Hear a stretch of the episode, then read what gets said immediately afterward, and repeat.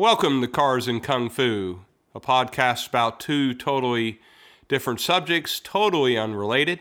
My name is Chris Vicente. I am your host, and I'm joined today with my co host, Delmar Miner. How's everybody doing? Well, we're heading into uh, a special podcast for uh, the Queen Charlotte's Cup tournament that's going on on March 18th. Um, so we're pretty excited about that. We wanted to get something out there to all the Cars and Kung Fu listeners. Hopefully, we can get some uh, support out there. Delmar, you've kind of stepped up, started doing some of these tournaments. What are you thinking about this one this year? Well, uh, Sifu, I wanted to. Uh, I may be a little long-winded when I say this, but I want to kind of start from the beginning. Um, the Queen Charlotte's Cup for me is a very special tournament what makes this tournament so special and so magical um, is the fact that not only did I compete there uh, many times, but um, I've judged there, and now I'm on the, you know, administrative aspect of it of helping plan the tournament. Uh, to even now um, hosting another tournament later in the year, but we'll talk about that later. Um, so, uh, the Queen Charlotte's Cup is a fantastic avenue for Chinese martial artists, uh, just martial artists in general, to go and really jump in and get their feet wet against good competition, not only from the Carolinas, but uh, uh, the East Coast um, and even international. Um, we've had people come from other countries to participate in this tournament. So, um, you know, I just want to encourage all the listeners if you're out there, if you're looking for a tournament to really test your skill, come to the Queen Charlotte Cup. You know, you talked about international. That's my my favorite small world story. Uh, we had gone to Hong Kong in April, and the Queen Charlotte's Cup is held in in March, and we were uh, out on the uh, Hong Kong Trail walking the Dragon's Back, and we ran across some people. Um, who had some Feiyues on. And so we're like, wow, those are uh, martial arts shoes. And we struck up a conversation. They said, where are you from? We said, Charlotte, North Carolina. They said, oh, we just went to a tournament there back in March. So I was 10,000 miles away uh, in the middle of the woods in Hong Kong and ran into people that had competed at the Queen Charlotte's Cup. It was pretty incredible. Wow, that's that's pretty cool. That's pretty cool yeah, it was uh, was a big thing. So that was kind of cool, uh, meeting some people. So you know, we have quite a few divisions this year. We're doing some different things with Tai Chi. We have a lot of people that want to compete with uh, push hands. So we've switched the rules up a little bit to where non Tai Chi uh, competitors that want to compete with some push hands are able to do that, just like they're able to do it in Chi Sao. We've got the Shuai Jiao, Chinese wrestling, something that's not at a lot of tournaments. Uh, and we have the Lei Tai, full contact fighting. Um, so it's it's a lot of cool stuff that we've got going on. Delmar, how many competitors do you think you're going to have this year? Um, hopefully we'll have between 10 and, and 15 maybe. Um, the, the biggest thing that I always encourage my students, uh, especially with, with tournaments in our area, because they're so well run. Um, I have to also say that too, that, you know, Sifu, we've gone to a lot of different tournaments and we've experienced a lot of different things. And I think the advantage um, that the Queen Charlotte's Cup has uh, is the fact that, you know, we take all of that experience and we try to make the tournament better every single year. And um, I personally feel like the tournament does get better every single year. I think it's well ran, um, a lot of fun, and it's a great place, especially for maybe people who are even new to the tournament scene to come out and really get their feet wet and test their skill. You know, as a martial artist, I mean, we do all this crazy training and stuff like that, and sometimes it's good to kind of know where you stack up and how you do when when you're going against somebody that's not your classmate. Yeah, I agree 100%. And uh, thanks for reminding us uh, how many tournaments you and I have uh, have been to over the years. Um, there's a funny story about Chicago we'll have to talk about sometime uh, on air, but we'll we'll keep it a family show like we always are. So, got to keep it PG. So, some of the other things, one of the things that you brought to the tournament some time ago was Jianshu, or uh, the full contact uh, straight sword, Chinese straight sword fighting. Yeah, that was something that was introduced to me by uh, the Lohan School of Shaolin out in Las Vegas. Shout out to them and Sifu Rao Ba. Um, they actually uh, uh, introduced that to me, and I thought that was a really cool uh, way of training in a in a cool event. Because um, I mean, I mean, think about it. You know, Chinese martial arts is one of those martial arts where you know we do a lot of weapons, a lot of weapons. Um, I don't even know of any other martial art in the world that has as many weapons as Chinese martial arts. And I think it's a cool thing when you can suit up, put a sword in your hand, and go stab somebody. It's fun. You know, uh, our super producer Bonnie's shaking her head. For those that uh, may remember, or if you didn't catch that particular podcast, uh, she did go to Italy. She did compete in a world tournament, bringing home a bronze uh, in sword fighting. Um, and she's a silver medalist in the tournament in Baltimore. And now she judges the sword fighting in CACMA.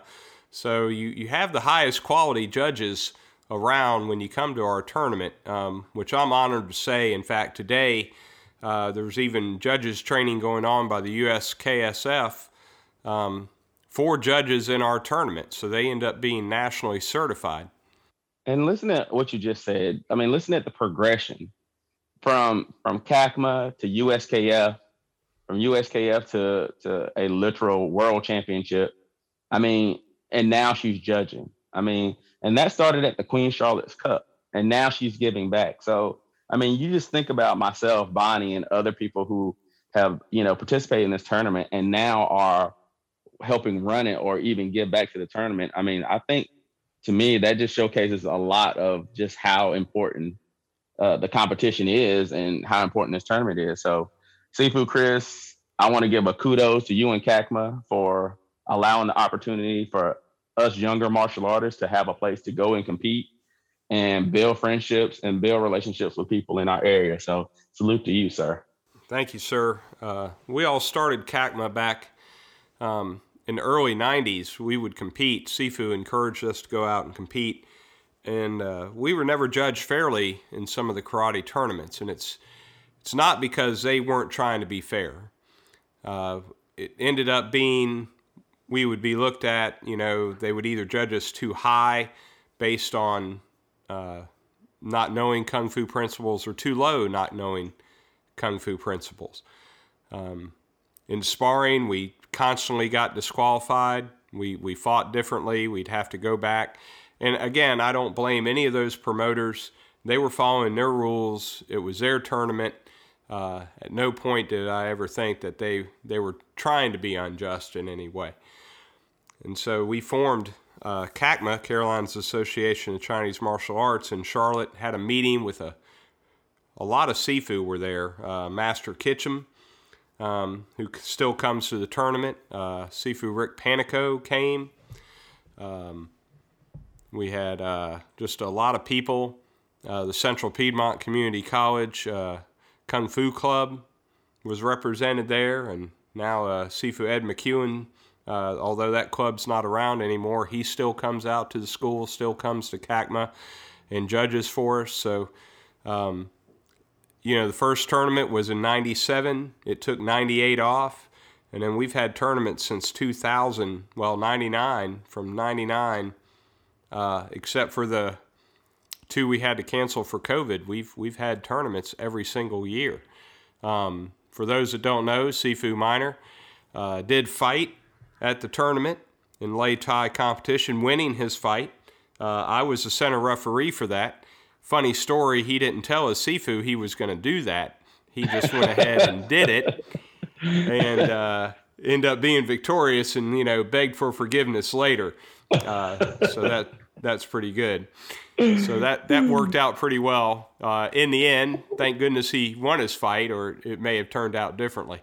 Yeah, I advise people don't do that. That was not smart. But when you're young, you know, you make bad decisions sometimes. Well, you know, some of the even some of the people now that are are teaching uh, got their start in CACMA, like you were saying.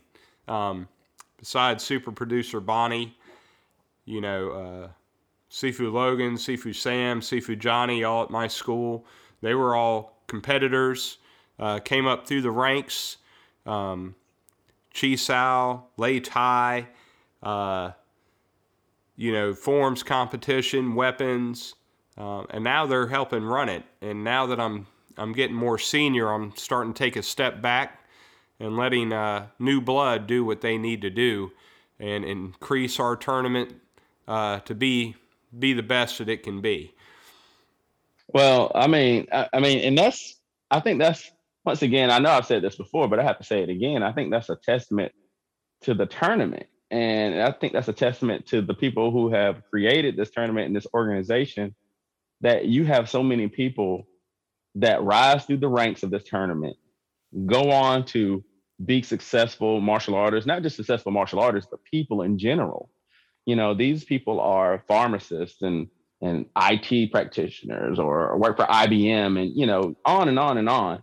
Um, I mean, I, I, can just you know think about all the different people that I know uh, in the martial arts in this area, and I mean, these guys. I mean, not only are they skilled fighters, but I mean, they're making money, and so you know, to me, that goes to show you just the the camaraderie, the ability to culture uh, martial artists and people in general through this competition. I know it sounds, you know, the people who don't experience it, you know, they don't understand it. But when you experience it, you understand why this is so important. So, you know, for our listeners out there, I know we are very passionate about this, but we've seen the proof in the pudding of how this can really change people's lives. Yeah, it's it's quite an amazing journey, uh, but it's why we do martial arts anyway. Um, want to make a special offer to anybody that's listening to the podcast. Uh, if you come as a spectator day of, mention the podcast and uh, just get in the door for $2. If you're a competitor, mention the podcast. This will not be advertised in anywhere except through this podcast, and we'll let you in for the pre reg price of $80 for all competition instead of the $100 at the door. I think that's fair. What do you think, Sifu? I love it. I think I think people who support cars and kung fu, yeah, they should they should get a little bit of a a little bit of a, a perk. I like it. All right. Well, next cars and kung fu will. I know this one's been all kung fu. The next one will probably be all cars because we'll have uh, Coven and Dwayne back with us, and that one will be coming up hopefully in April, I believe. How are they doing, Sifu? Ah, uh, they're they're being Coven and Dwayne. That's they've got lots of stories to tell, and I don't want to don't want to spoil any of them, but I'll tell you that uh, we've we've got some stuff to talk about when we we sit back down. I can't wait. All right, thank you out there in listening land, and remember, cars and kung fu. See you at the tournament.